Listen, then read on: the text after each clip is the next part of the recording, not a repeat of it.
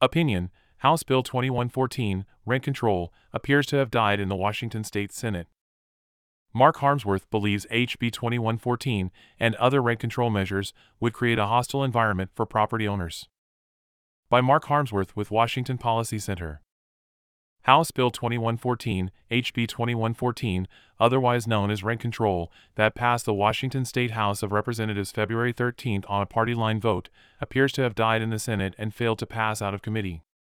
HB 2114 would have limited rent and fee increases to 7% and would have increased the notification period to 180 days for increases over 3% the tenant would have been able to terminate a lease within 20 days, and if the increase is over 7%, the tenant would have received damages and up to three months' rent. HB 2114 would have also capped late fees at $10, which removes any incentive to pay rent on time. Limited move in fees and security deposits to one month's rent. Exempt government housing authorities from rent control. Rent control reduces access to new affordable housing. When the government imposes price controls, supply quickly dries up. The punitive laws coming out of Olympia are causing property owners to sell rental properties.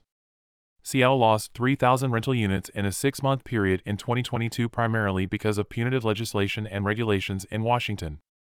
HB 2114 and other rent control measures create a hostile environment for property owners.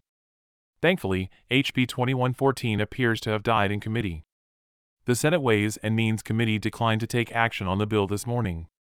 Mark Harmsworth is the director of the Small Business Center at the Washington Policy Center.